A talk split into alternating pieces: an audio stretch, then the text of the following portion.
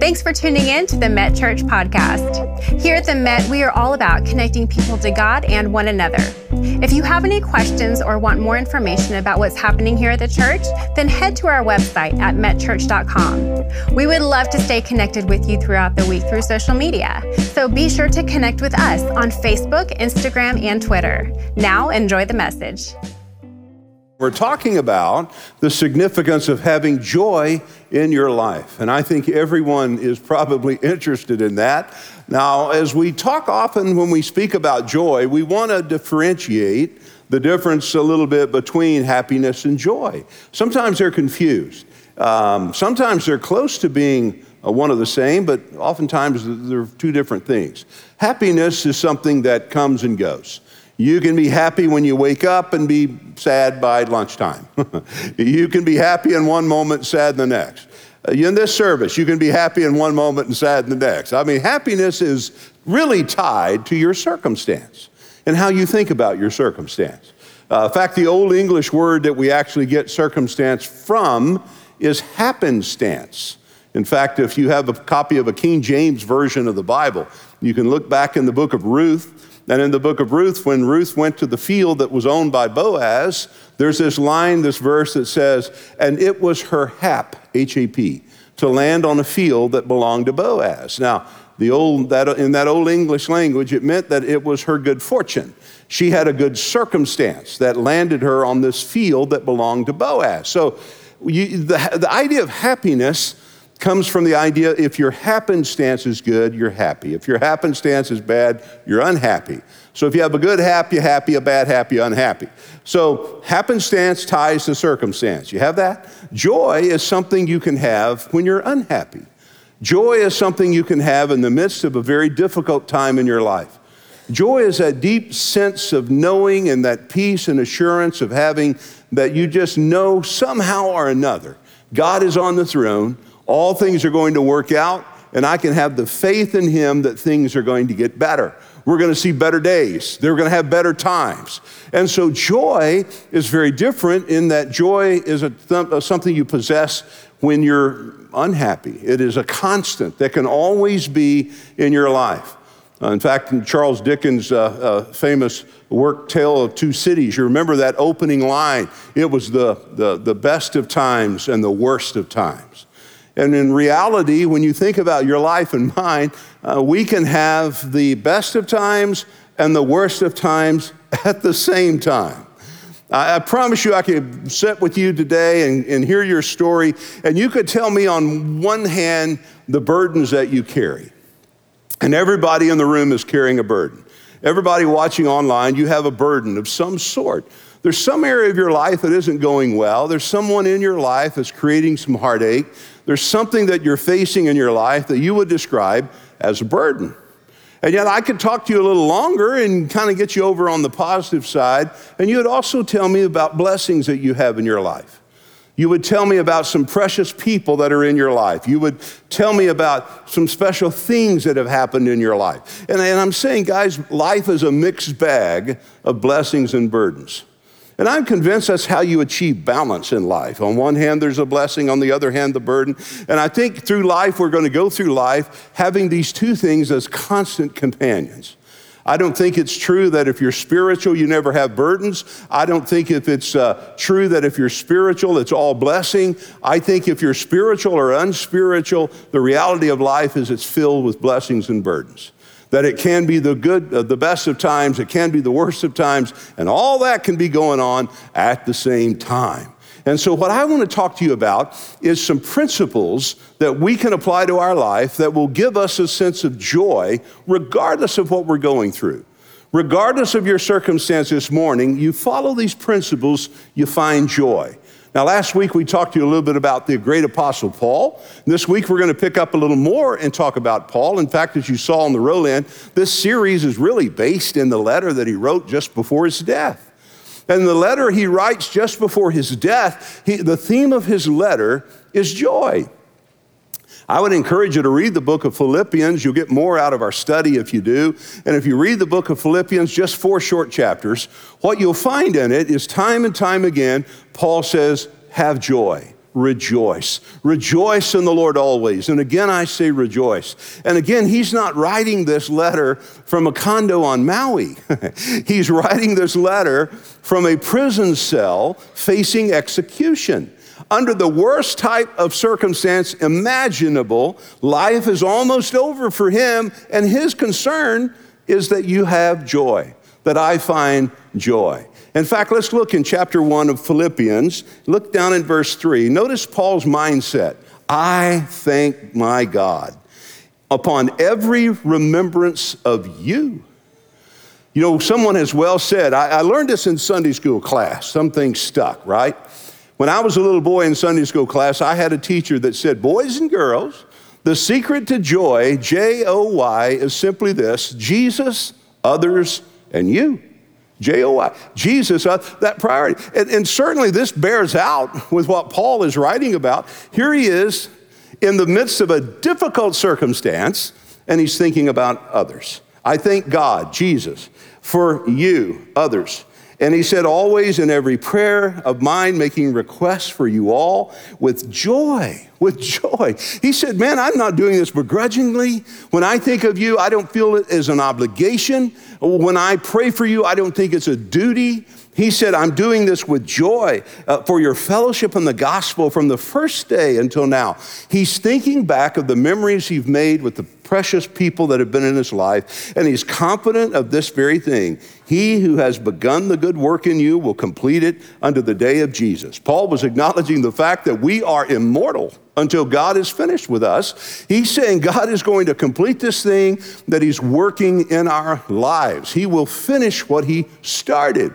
And so in this chapter, Paul identifies four reasons why he has joy in the midst of his circumstance. Let me give you reason one. Paul had found a perspective to live from. He found a perspective to live from. Look in verse 12. But I would have you to know that the things which happened to me have turned out or fallen out for the furtherance of the gospel. Paul had a perspective. His perspective was, regardless of what has happened to me, I've allowed those things to fall out. I've let them go so that the gospel would be the preeminent thing of my life. Paul had a different perspective on the problems he faced. In fact, the Apostle Paul knew God was in charge of everything. God is in control of everything. We use this word sovereignty to describe God. He's sovereign. He's Lord of all. He's Lord in all. He's Lord through all. And Paul acknowledged the fact that that's my perspective. I understand that nothing can happen to me without, first of all, God either causing it or, second of all, God permitting it. When Jesus described us, he said, all the Father has given me are in my hand, and no one can take them from my hand. Well, if you think about the metaphor of being in his hand, the only thing that can get to you first has to come through him. So he either causes it to happen or he permits it to happen. But Paul's perspective, when you read Romans 8:28, was all things that happen, good and bad, have a purpose. And that God can take these things and ultimately make these things work out for our good and for his glory. That's a perspective. Man, when you think about how that perspective breaks down in my life and yours, that means everything we're going through this morning, the good, the bad, the happy, the sad, all the things we're going through this morning, if our perspective is like Paul's, we realize our Heavenly Father's in control. He knows what he's doing. For some reason, he's either blessed me in this way, or for some reason, he's allowed this burden to come into my life in this way, but he has a purpose for it, he has a plan in it, and I can trust him regardless of what I'm going through. I love what Solomon wrote in Proverbs 3, 5, and 6. It's one of my life verses. He said, trust in the Lord with all your heart. Go all in. In all your ways, acknowledge him. Lean not on your own understanding. In all your ways, acknowledge him, and he'll make your path straight. Now, he didn't say you're not to have understanding. He said, be careful leaning too heavily on your own understanding, simply because you and I don't have all the facts. We don't know all that he's up to. We don't have the benefit of having that ability to see what's ahead. God can see that. We speak of him as being a providential God. The word providence comes from these words, provideo, means to see ahead. In other words, God has an ability to see ahead. I don't have that ability, neither do you. We see life a day at a time, moment at a time, frame at a time. That's why in the 119th Psalm, he said, God's word becomes a lamp to my feet, a light to my path. I don't know if you've ever walked to the barn or out in the pasture or walked down a dock carrying a lantern, but you'll know if you've done that, it only lights a few steps in front of you. Well, that's what he said. I'm going to give you enough light to see where to put the next steps. He didn't say your word is like a searchlight that'll shine way down the pathway and you can see a quarter of a mile. He said it's a lamp to my feet, a light to my path, meaning that God has an expectation that we depend upon him for every step of the journey. That's why the psalmist said in Psalm 37, the steps of a good person are ordered by the Lord, and he delights in their way. God orders his steps. Paul understood God has a plan. He's ordered my steps. He's guiding me into this valley, and he'll guide me through this valley. God has a reason for all things, and I'm saying if you have that kind of perspective, out of that perspective, you can have joy. You can say, wow, I don't understand when this is going to end or how it's going to end. I just know that it will end. And in the midst of all that I'm going through right now, my perspective is God knows what he's doing, and that brings me enormous joy. And so Paul had found this perspective that helped him really navigate through the difficulties of life. And I would challenge you guys, regardless of where you are or what you're going through, have a perspective. God knows who you are. He knows where you are. The God of heaven didn't just look down one day and discover you and say, what am I going to do with that one? Where'd you come from? No, he's known about you.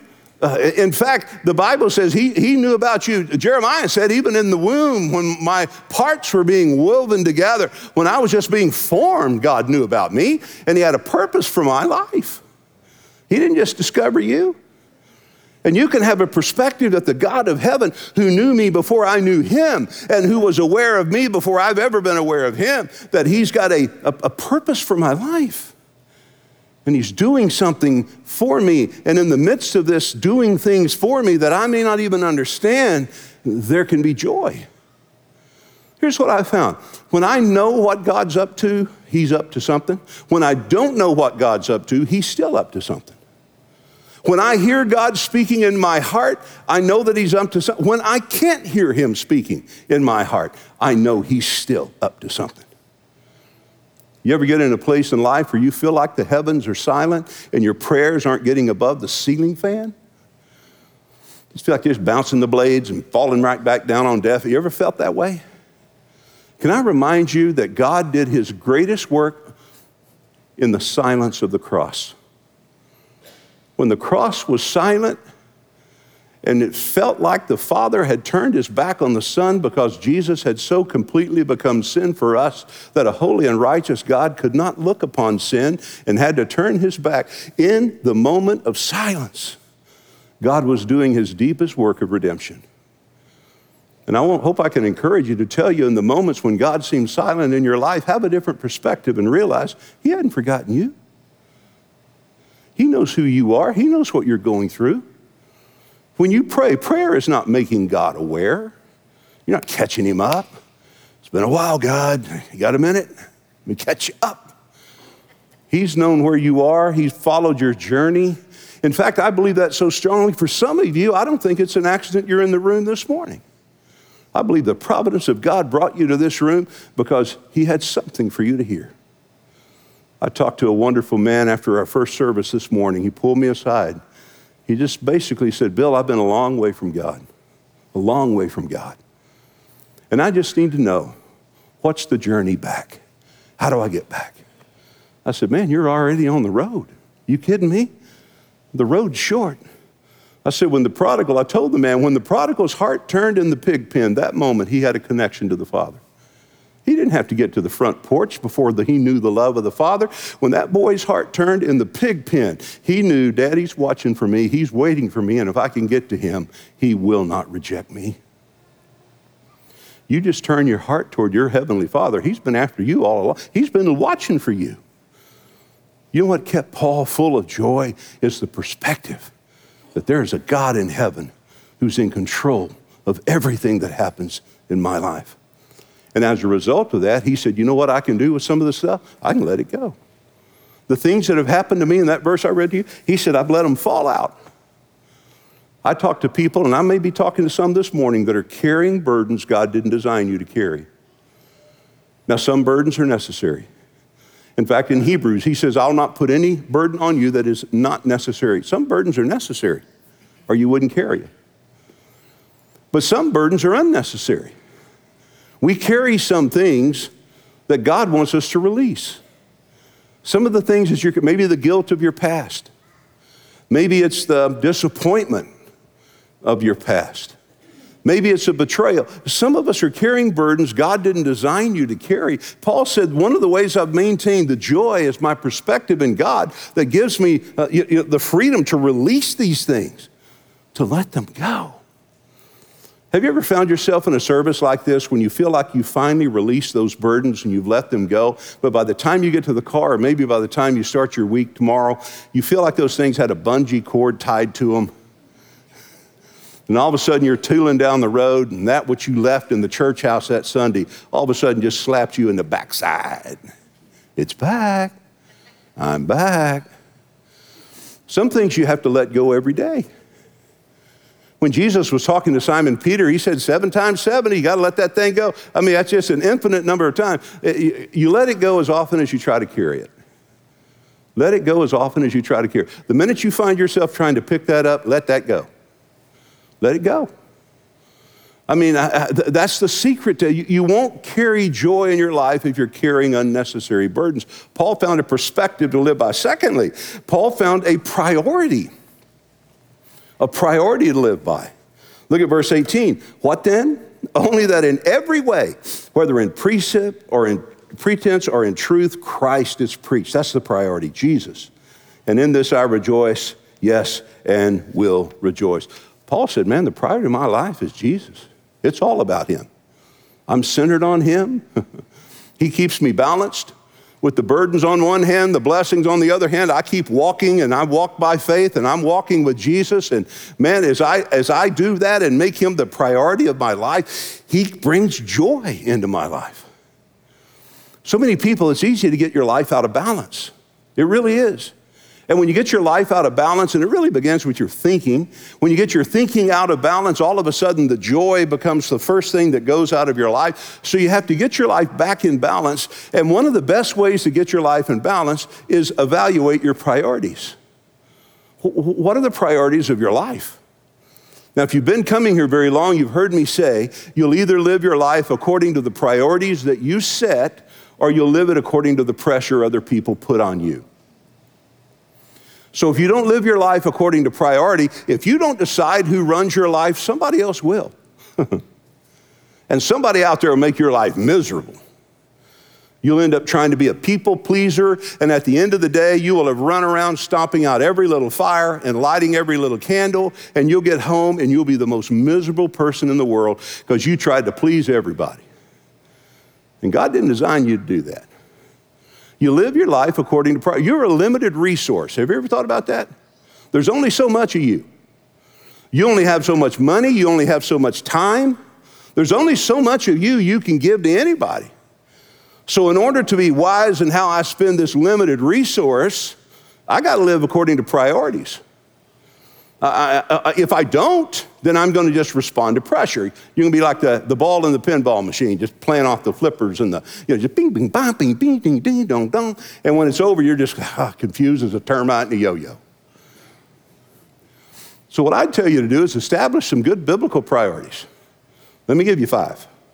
Number 1, your relationship to God. If you want to know where to begin with priority, start where the Bible started. In the beginning, God. Good place to start. I don't mean God in relationship to your religion or God in relationship to church. I just mean God in relationship to you. God if you never go to church. God if you're on a mountain. God if you're out in the ocean. Just you and God. Make sure he's the first person in your life. And then that relationship to God is defined through your faith in Jesus Christ. meaning that I have placed my faith in my Lord and Savior. I know him in the free pardon of my sin, and as a result of that, I will not have any other gods before me. God is a jealous God. That's when he said, I will have no other God, that means he didn't want anything else to take the place of him in our life. Can you imagine, let's say you're in a committed relationship or you're married to a girl, and she sees you talking to another girl, and you're having a conversation, and she picks up on it that maybe this is not the conversation you should be having with this other girl. And so your wife or your significant other walks up to you and busts you on that conversation, and you say to her, honey, I was only talking to her because she reminded me so much of you. How many women are buying that one? God said, you shall have no other gods before me.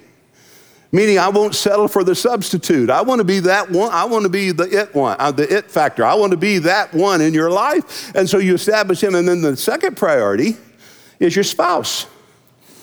In the Bible, God established, Adam and Eve, and he blessed their union. The two shall become one. You remember the verse? And so he blessed the marriage relationship. Third priority is children, your kids. Your kids ought to be a priority in your life. God blessed them with children, and children ought to be that priority. The fourth priority is the form of worship. Remember, they worship through the sacrificial system. After sin entered the picture, God showed them a sacrifice. First murder in the Bible was Cain slew his brother Abel. One was a blood sacrifice. One was a bloodless sacrifice. One brought of the fruit of the ground. And you can't get blood out of a turnip. So God accepted one sacrifice, didn't accept the other. The first murder in the Bible was over a religious difference. Have you ever heard of that, thought of that? But the priority is worship. So I would put church in that priority. You don't need church to go to heaven, but church will make you more effective here on earth. You don't have to go home to be married. But I highly recommend you stop by the house every now and then. So I'm just suggesting to you that you don't have to go to church to be a Christian, but you'll be a better one if you're here. But we need each other. Man, we're only here an hour. We got 168 hours out of the week. And if you're in town where you can be here, you ought to be here. COVID's over, for the love of God. Quit saying, oh, we get back when COVID's over. Oh, my God. Are you tired of hearing that one? Come up with another one. I've heard them all. That excuse is wearing a little thin. So if you see me at the grocery store, say, I broke my leg, grandma died. I mean, give me something else other than COVID. I'm just saying we need each other. We need each other. People say, well, preacher, I just don't go to church anymore because of all the hypocrites. I like to say, oh, come on, one more hypocrite ain't going to hurt anything. I'm just saying we need each other. If nothing else, guys, when you come here, you realize I'm not that screwed up. That's something. You look around the room and go, oh, I'm feeling much better about me. I'm just giving you some things to think about. I'm just saying we need each other. The fellowship we have, the encouragement, it's just good to hug somebody and shake a hand and see somebody, just see them in person. So, church. Then the fifth priority, as I understand Scripture, there in Genesis, is your work, your career. You ought to put everything into what God has gifted you and designed you to do. Your job. God said to Adam and Eve, keep this place. Take care of this place. Somebody said, man, wouldn't it be great if there were no sin, we wouldn't have to work. Well, you need to reread Genesis, because work was instituted before sin entered the picture. God said, take care of the garden before sin ever entered the picture in chapter 3. Now, what sin did, it made work harder. You sweat of the brow and the thorns and all that. So work was made more difficult because of sin. But I'm just saying, you need to work. Even folks in our church who are retired, they found other things to do to keep them busy, to keep them occupied. I mean, there's been studies done by scientists, medical professionals, who would tell you that if you stay busy, you stay healthier. So even once you're retired, you can get into something else and say, I just need to stay busy. I need my mind to stay busy. I need to keep working, maybe chasing grandkids. But you need something to be doing. It's a priority. Now, you can make number 6, whatever you want, 7, 8, 9. But here's how that will help you. It will help you evaluate the decisions you make according to the grid that you've established, your priorities. And if someone has an expectation of you that is going to cause those priorities to be skewed, then you just use the power of no. Say, man, I can't get to that. I'm so sorry. I'd love to have time to do that. I just can't do that. I'm really sorry. So no, I can't help you with that one. I can help you with something else, because if I help you with that, it's going to interfere with one of these other priorities. Paul found priorities to live by, brought him joy. Here's the third thing he found. He found a power to live on, a power to live on. Look at verse 19. For I know that this will turn out for my deliverance through your prayer.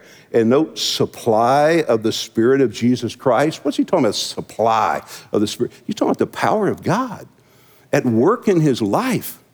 Everything Paul needed, he found in Jesus. The power he needed, he found in Jesus. He found through the Holy Spirit, according to my earnest expectation and hope that in nothing I shall be ashamed, but with all boldness and always so now also Christ will be magnified in my body. I understand whether it's by life or death, he'll be magnified. What was the secret in the heart of that verse? He said, the supply of the Holy Spirit. I have found to rely on the power of God at work in me. So many Christians I run into have a power source within them that they're not even aware of. And I found in my life, I don't know if you found this in yours, as long as we try to fix everything on our own, and as long as we don't try to bring God into the situations that we face, he will let us. He'll let us. Okay, if you think you've got this, I'll step back. I love you, son. I'm still with you, but okay. Be a lot easier if you did it my way and if you let me work in and through you, but if you're not going to do that, and what happens in that is eventually we come to the end of ourself, depleted, spent, empty, worn out, weighted down, and wrought up. And we just go, I'm just empty. I'm just, man, all the needles are gone. There's no fuel in the tank. And all of a sudden, when you're empty, you're in the best place you can be for the Holy Spirit to fill you. Ephesians 5:18, he says, don't be drunk with wine where it is excess, but instead be ye being filled. Be constantly being filled with my Holy Spirit. How is a Christian filled with the Holy Spirit? By yielding to his will, to his word. You see, here's what you'll understand. Even God cannot fill what's already full. When I'm full of me, I leave no room for God's Spirit to fill me. When I have my mindset and the way I want things done and I'm not involving him in any area of my life, I'm not giving him any place to work. But when I come into his presence and I'm just saying, Lord, I got nothing. I don't know how this is going to work. I don't know what to do. I'm just empty. Then I'm in a great place for the Holy Spirit to fill me, to give me his power, to give me his wisdom, to help me navigate through the hardest times of life. That's why Paul said, if you walk in the Spirit, Ephesians 5, you will not fulfill the lust of the flesh. I've told you before, the best way to do what you the best way to keep from doing what you shouldn't do is to keep doing what you should do. When you walk in the Spirit, you will not fulfill the lust of the flesh. What does that look like? Wake up every day saying, okay, God, I'm awake. So you have a plan.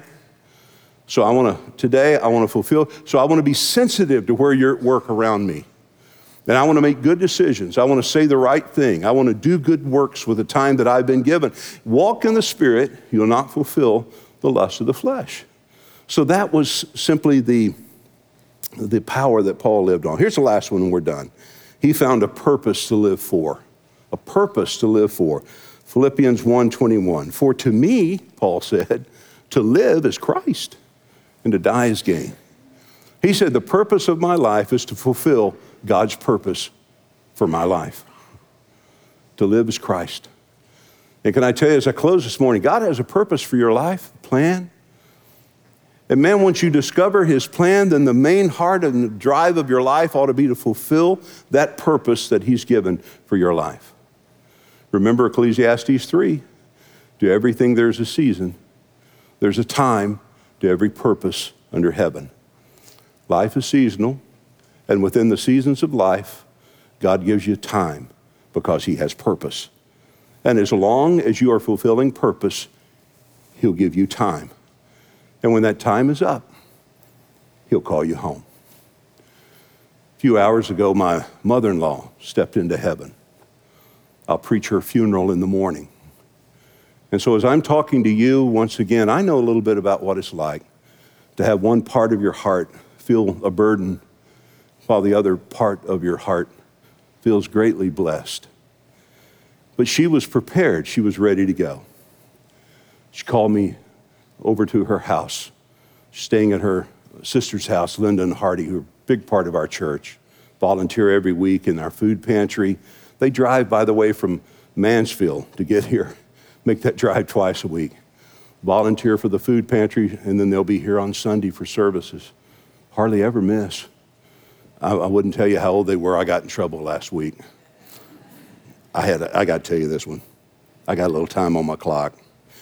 All right, I have a honey ham delivered to their house because all the family were coming to their house. So I'm telling Shannon and Billy, we need to send some food. So I door dashed them a honey ham. So the honey ham delivery person delivers the honey ham and calls me on the cell phone. Well, I didn't know they had me on speakerphone. So the person comes to the door. The person is standing at the door, and I'm thinking the person is saying something to the effect of, I'm wanting to confirm that I'm at the right house or whatever. Well, the TV's on, there's people, it's noisy in the house. So I make the statement, I say, hey, just keep knocking on the door. They're an elderly couple and they're hard of hearing. Next thing I know, Uncle Hardy says, Bill, I'm standing right here. I get a thank you. Bill, thanks so much for the turkey from the elderly couple who are hard of hearing. Me and the kids go by there to see her. Sorry, we got to the door, but we're elderly and we're hard of hearing. You know how many times I've heard that? I will hear, at my funeral one day, Linda will stand up and say, I was elderly and hard of hearing. She will not let, you have that person in your family that you don't want, if you mess up in front of anybody, you don't want it to be that one. It's kind of like Max. You just don't want to mess up in front of them because they will never let you forgive. That's how they roll. All right, now back to my story. So I went over to, we were visiting with them, and so she goes, hey, I need to talk to Bill. So everybody kind of clears out of the room, and we help her get over in a chair next to me. And so she reaches over, and she held my hand. She goes, I have moments when I'm a little bit afraid. And I told her, I said, I get that. Gosh, we're all afraid. And I told her what I told y'all last week. I said, being afraid means it's not time yet. Because God says, when that time comes, I will fear no evil. You're not there yet. And when that time comes, if that time comes, God's going to give you so much peace. You're going to feel his presence, and you're not going to be afraid.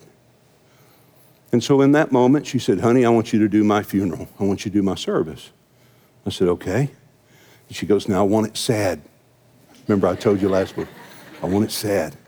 I said, well, I think it's going to be sad. We can go check that box. And so we talked a little bit. And I said, are you at peace? She goes, I'm at complete peace. I know I'm going to heaven.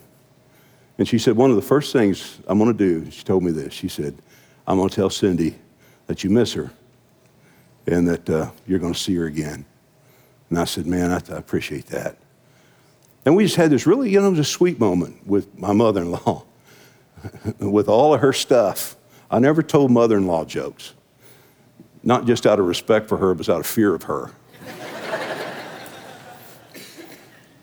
But she did the best she could with the time God had given her. And when his time was over and her purpose was done, around midnight the other night, she slipped from our presence in the presence of her Savior.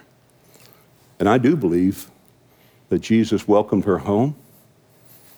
I do believe that Cindy was welcoming her home. It's the hope of heaven. And folks, I just tell you, we're going to be around till that time comes. So let's spend the time we have together with as much joy as we possibly can. This world gets tough, it gets hard, it gets heavy. But guys, in the midst of all that, it's possible to have joy. Let's pray. Lord, thank you for your word. Never grows old, always hits the mark. It always accomplishes purpose. So I ask now, Lord, that we won't just be a hearer of your word, but we will put it into practice. We'll be a doer of your word. I pray for my friends in the room who may not have the peace that my mother-in-law had. They may not yet have that. There may not have been a moment when they've actually placed their faith in you. So Lord, I ask in this moment that they would simply pray a prayer like this and say, Lord Jesus, with everything I know about me, I right now trust everything I know about you. Come into my heart. Forgive my sin. I pray this prayer in Jesus' name. Amen. Thank you so much for tuning in today. If you have any questions or prayer requests, please contact us by visiting metchurch.com so that we can follow up with you this week. We look forward to seeing you next week.